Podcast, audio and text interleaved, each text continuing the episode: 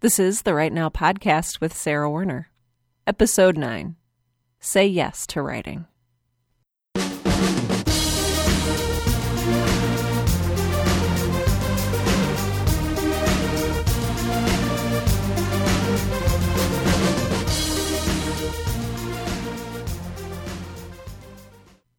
Welcome to Write Now, the podcast that helps aspiring writers to find the time, energy, and courage you need to pursue your passion and to write every day.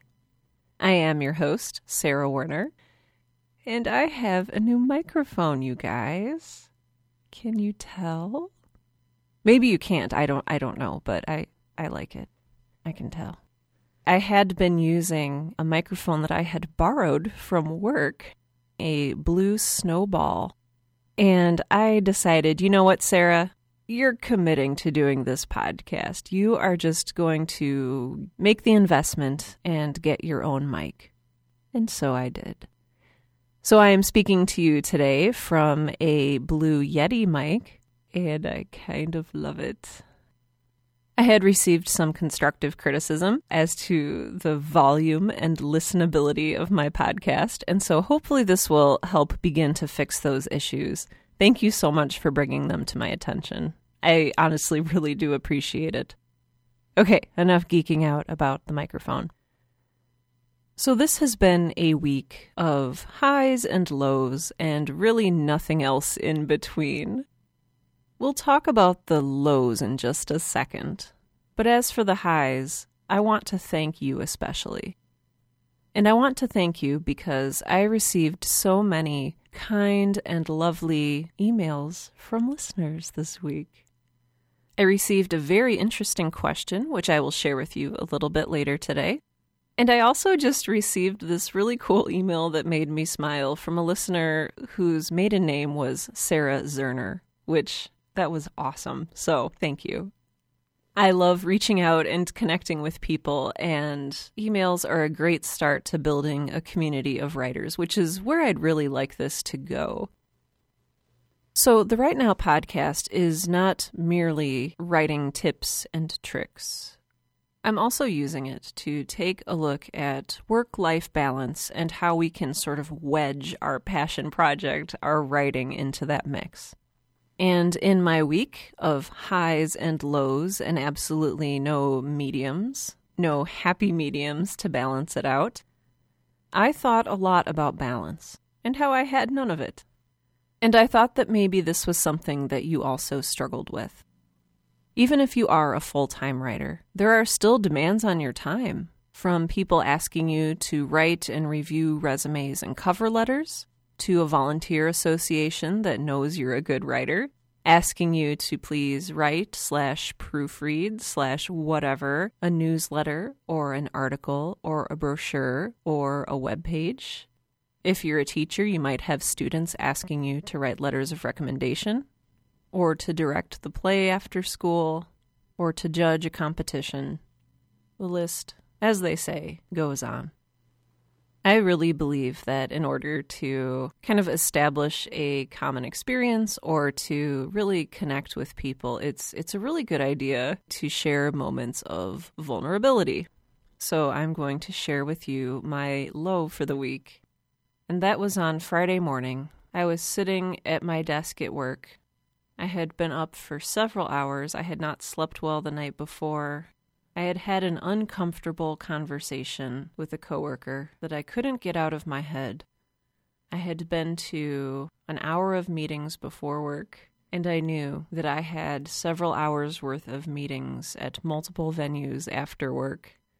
And something inside of me just snapped like a dry little twig. And it broke easily because it was dry and sad and thin. And I cried at my desk I went through the remainder of the box of Kleenex that was at my desk, and I couldn't stop crying. And maybe this is indicative of other issues in my life, but I just couldn't stop. And I'm not generally an incredibly emotional person. So it was a little scary that I didn't have control over myself and my emotions at work. I try to be really conscious of that as a woman in the workplace. I try not to break down and show that I'm weak. But I was weak because I had weakened myself. Not consciously and not purposefully, but I knew I had done this to myself. I made the conscious decision, maybe about a year ago now, that I was going to live my life for others. That I was going to dedicate my life to making the world better and to helping people, and even to making people smile or feel like their lives are worthwhile. I decided that I wanted to do that, but I don't think I did it correctly. When I made that decision, I decided that I was going to be selfless, and so I began to say yes indiscriminately to everyone. Sarah, will you serve on this board? Of course I will. I would love to help you with that. Sarah, will you mentor my daughter? Of course, I would love to mentor her and help her with her homework. Sarah, will you edit my novel? I would love to edit your novel. Of course, just send me a copy. Sarah, will you serve as church president? I would be honored. Now, I'm definitely not saying that helping others is bad, because it's not. But I have learned one very valuable lesson from overextending myself. And that is when I say yes to a board, to a meeting, even to lunch with an acquaintance, or drinks after work with a potential client, then I say no to writing. I think a lot of us grew up being told that you can do anything, you can be anything. Do you want to be an astronaut? Go be an astronaut. Do you want to be a doctor? Study hard, go to med school, be a doctor. It was all very empowering, and I made the mistake as a young, impressionable child and then as a naive, impressionable adult of taking that to heart. Except, I think I misinterpreted it because when they said you can be anything, what I heard was you can be everything. And as much as I live for hope and a better future and all of that good, lovely, faraway stuff, I realize that I do have limitations. And you have limitations. And our real job in life is to learn how to work and succeed within those limitations. In the long laundry list of things that I can't say no to, I joined a sort of women's coffee hour. It's kind of like a book club in the mornings before work, once a week. And one of the books that we read was called The Best Yes by Lisa TerKeurst. Fair warning for any of you who would like to check this book out it is a Christian book, and so you can take that or leave that as you see fit. But there was a passage in that book, and when I read it, I put the book down and I realized that all of the right choices that I thought I had made were not really all that right. Here's the passage I read from Lisa TerKeurst's The Best Yes. Here's the reality of our current situation. Other people's requests dictate the decisions we make. We become slaves to others' demands when we let our time become dictated by requests. We will live reactive lives instead of proactive. And reactive lives get very exhausting very quickly. We get requests. We fill up our schedules all the way to the limit. We leave very little white space. We live lives that exhaust us. We never change our approach. Therefore, we never experience the thrill of deep soul satisfaction.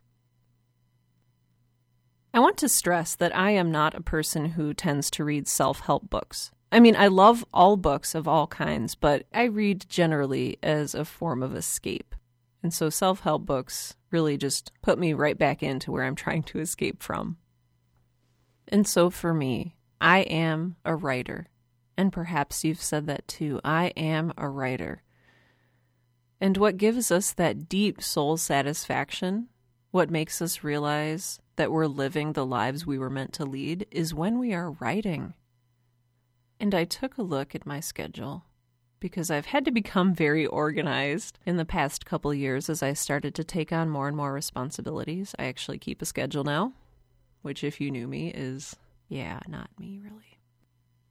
But I looked at the time that I had blocked off for all of my appointments and meetings and I realized it has been weeks since I have written what I want to be writing, which means that it has been weeks since I have satisfied that creative thirst in my soul. Like, not to get all flowery and whatever, but really, it's true. And I think that you know what feeling I'm talking about. And so I find myself torn. Torn between living a life for others, which I feel is good and noble and something that I should do, and living my life for myself. Because when I sit down to write, I feel selfish. I feel like I could be using that time to volunteer somewhere, better myself, take a class.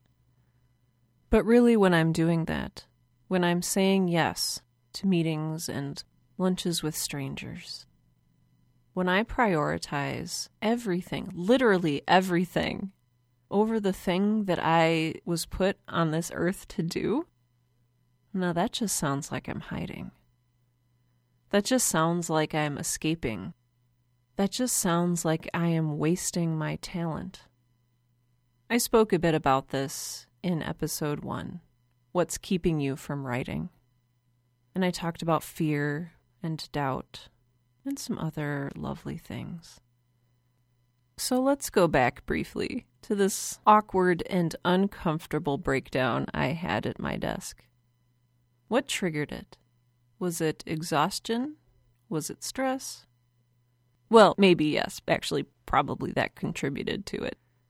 But I knew that I had been giving myself and giving myself and giving myself to all of these different commitments and responsibilities. And the more and more that I was living for other people, the less and less that I felt fulfilled. Part of it is because I'm an introvert, and I simply wasn't giving myself enough slash any time to recharge between commitments. Part of it, however, was that deep down inside I'm a people pleaser. And I realized that part of the reason that I was saying yes to all of these things was so that I could make people happy. But you can never make everyone happy, just as I said in episode 7. You can never do enough. And it's that word, enough. You can't be everything. You can be anything you want to be, but you cannot be everything. And I realized that when I started getting disappointed reactions from people. I was overcommitted, and so I would rush from meeting to meeting, and I would be 10 minutes late to each one. And I'd get looks from people like they were disappointed in me. And I kind of wanted to say, hey, I am trying my best here. I am doing everything that I possibly can. But I was slowly learning that sometimes you need to say no to some things to commit yourself fully to other things. The reason that I started crying at work was because finally someone had given voice to the doubts I had felt in myself for months now. They said, not in these exact words, but essentially, you're not doing enough.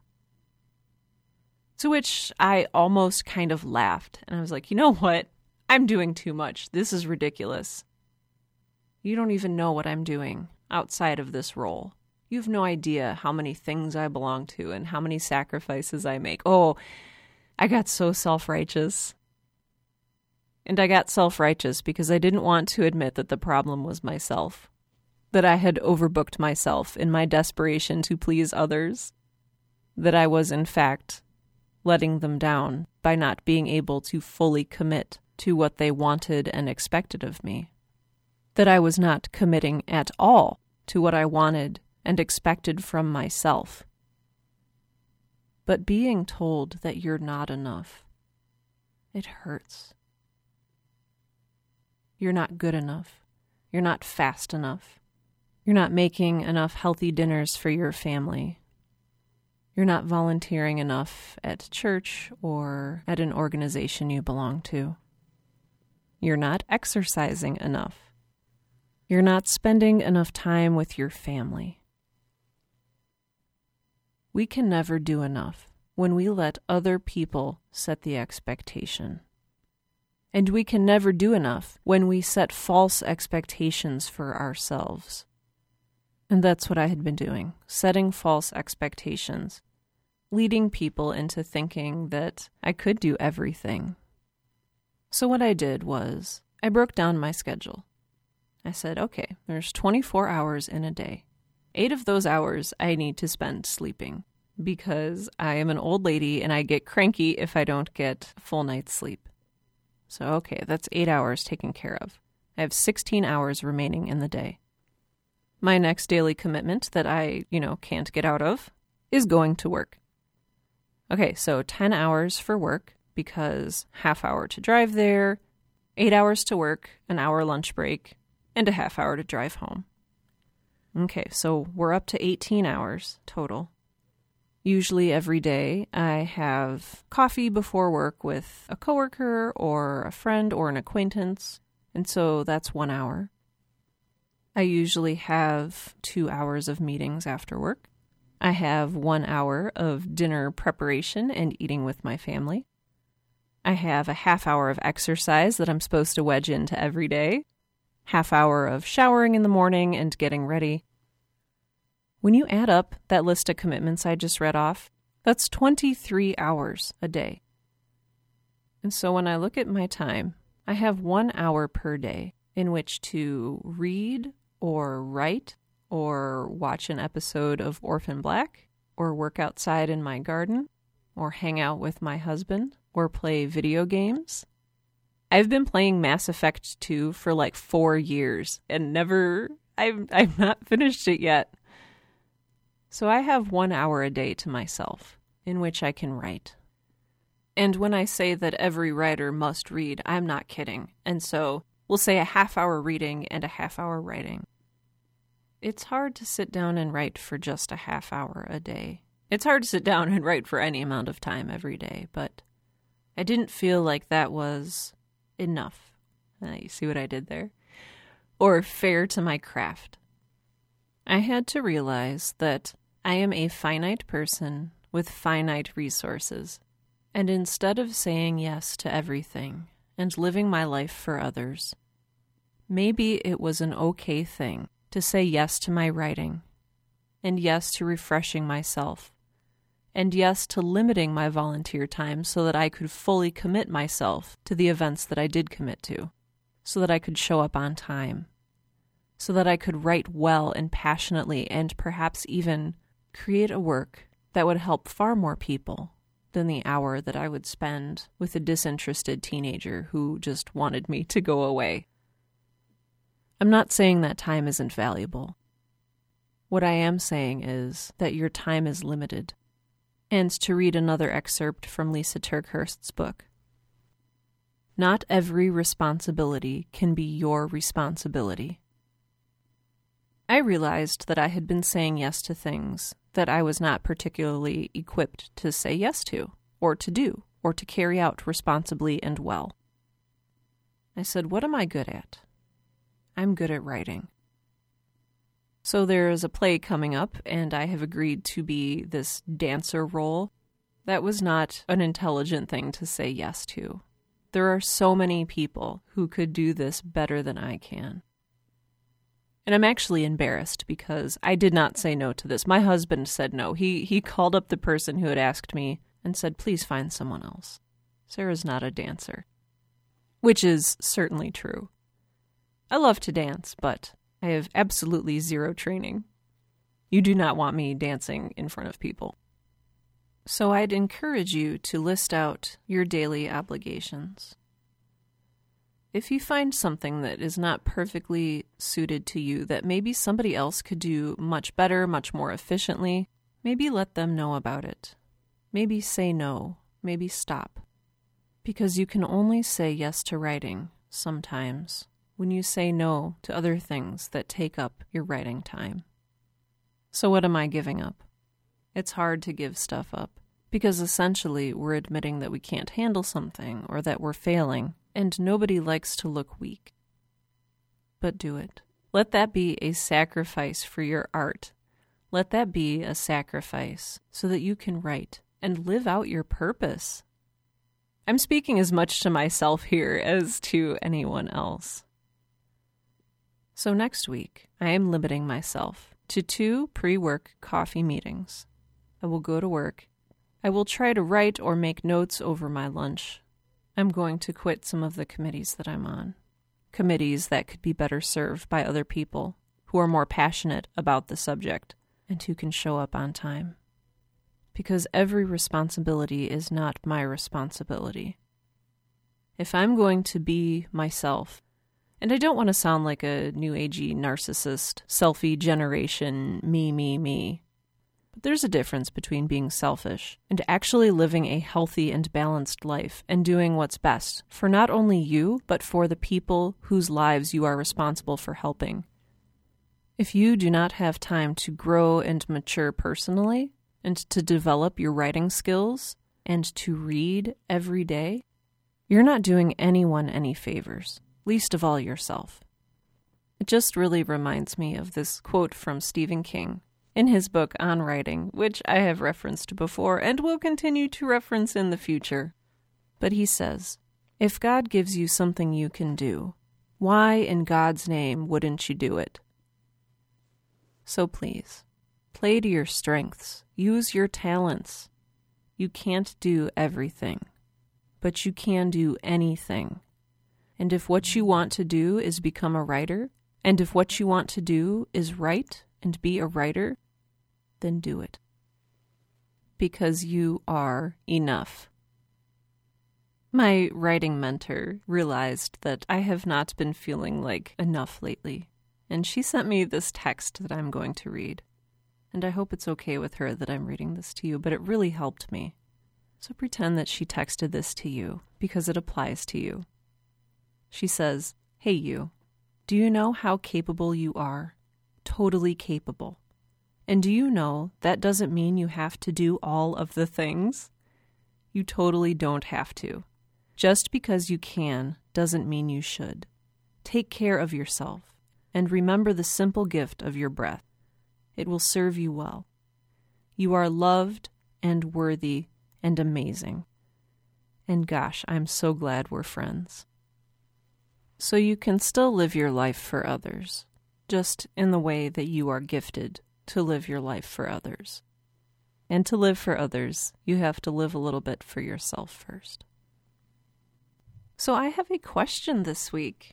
We've gone a few weeks without questions, but I have a question this week from someone who would prefer to remain anonymous, which is absolutely fine. And this person says, My question is this. You have said several times that writers should read every day, and I can't agree more. I've urged my boyfriend to do this, but he says that he wants to spend his spare time writing and not reading. I, on the other hand, spend much time reading and admittedly no time writing outside of my day job. I know I need more balance, but I feel like this perspective on reading is holding him back. He gets defensive if I mention it. How should I approach this? Thanks, Anonymous.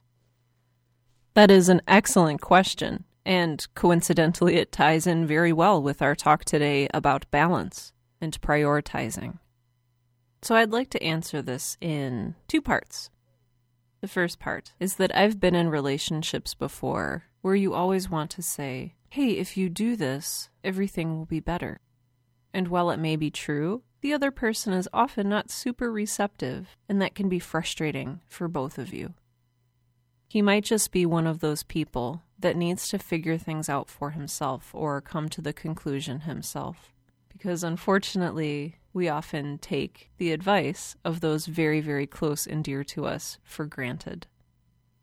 And so the question is if he thinks that reading is important for his writing. If he thinks it's important but simply doesn't have time for it and he only has, like me, one spare hour a day in which to write, maybe it's time to start looking at the other things in his life that maybe he could say no to, to make more time for reading and writing. On the other hand, if he is a writer who doesn't believe that reading is important, luckily, there are people much smarter than I who will say much more eloquently than I that reading is essential for any writer. And not just because it can help improve your vocabulary and your sense of flow and your style, but depending on what he's writing, if he's writing science fiction or fantasy, he may be writing something that has already been written. I do that all the time. I like invent something and I'm like, oh my gosh, I should like patent this. And then somebody's like, Sarah, somebody has already made that and patented it and it's for sale right here. So it's really good to keep abreast of what other writers are writing. And also, he might just need to come to that conclusion himself through, I don't necessarily want to say tough love or a hard lesson, but as much as this might hurt to hear, and as much as you want to do it, it's not your responsibility to make him a better writer. One day, if he decides that he wants to become a better writer, and he starts looking for ways in which to improve his writing, reading is one of the most obvious and accessible ways to do that. But it might simply be that he needs to come to that conclusion himself. Now, the second part of that question regarding you writing for a living, and when you come home, you do a lot of reading because you don't really have time to read and write, or perhaps you're just creatively zapped or burnt out. I advise you to listen to episode 8 of this podcast, How to Write When You Don't Feel Like Writing. Or if it is more a question of balance, then see what else in your life is taking up your time. You probably can't quit your day job because very few of us can do that. But if there's something else that you're not truly passionate about, that you can say no to, that will allow you to say yes to writing, then do that. And let me know if that helps. Otherwise, there's ways you can juggle your schedule so that you only read every other day and you write every other day. And if that's what you need to do for a season or two, then that's fine. But I love that you're asking this question because it means that you're not giving up and you've realized that writing and reading are both important to you. And that is awesome. So don't let go of that. I wish you the absolute best of luck, and if you have more questions, please feel free to email me. You can reach me at hello at sarahwerner.com, S A R A H W E R N E R.com, or you can fill out the little contact form on my website. Speaking of my website, I have removed the contribute page. You can still donate to me on Patreon if you like, but I kind of want to think bigger, and I want to think about what I can provide for you that would actually be valuable to you. Instead of saying, hey, help me cover podcasting costs, thanks. So, more to come on that. If you would like to receive random, periodic, intermittent, whatever emails from me, you can sign up on my website to be in my email mailing list, and I will send you interesting things. And no spam, I promise. It's just a great way for us to stay in touch between podcasts. Also, I am on Facebook slash Twitter slash Pinterest slash Tumblr slash all of your favorite social media outlets. You can find links to those on my website, so have fun, I guess. Again, this week's book of the week was The Best Yes by Lisa TerKeurst, which you will find linked in the show notes for this episode. And until next time, this has been the Write Now Podcast, the podcast that helps aspiring writers to find the time, energy, and courage you need to pursue your passion and to write every day. I'm Sarah Werner, and I want you to remember that you are enough. Thanks for listening.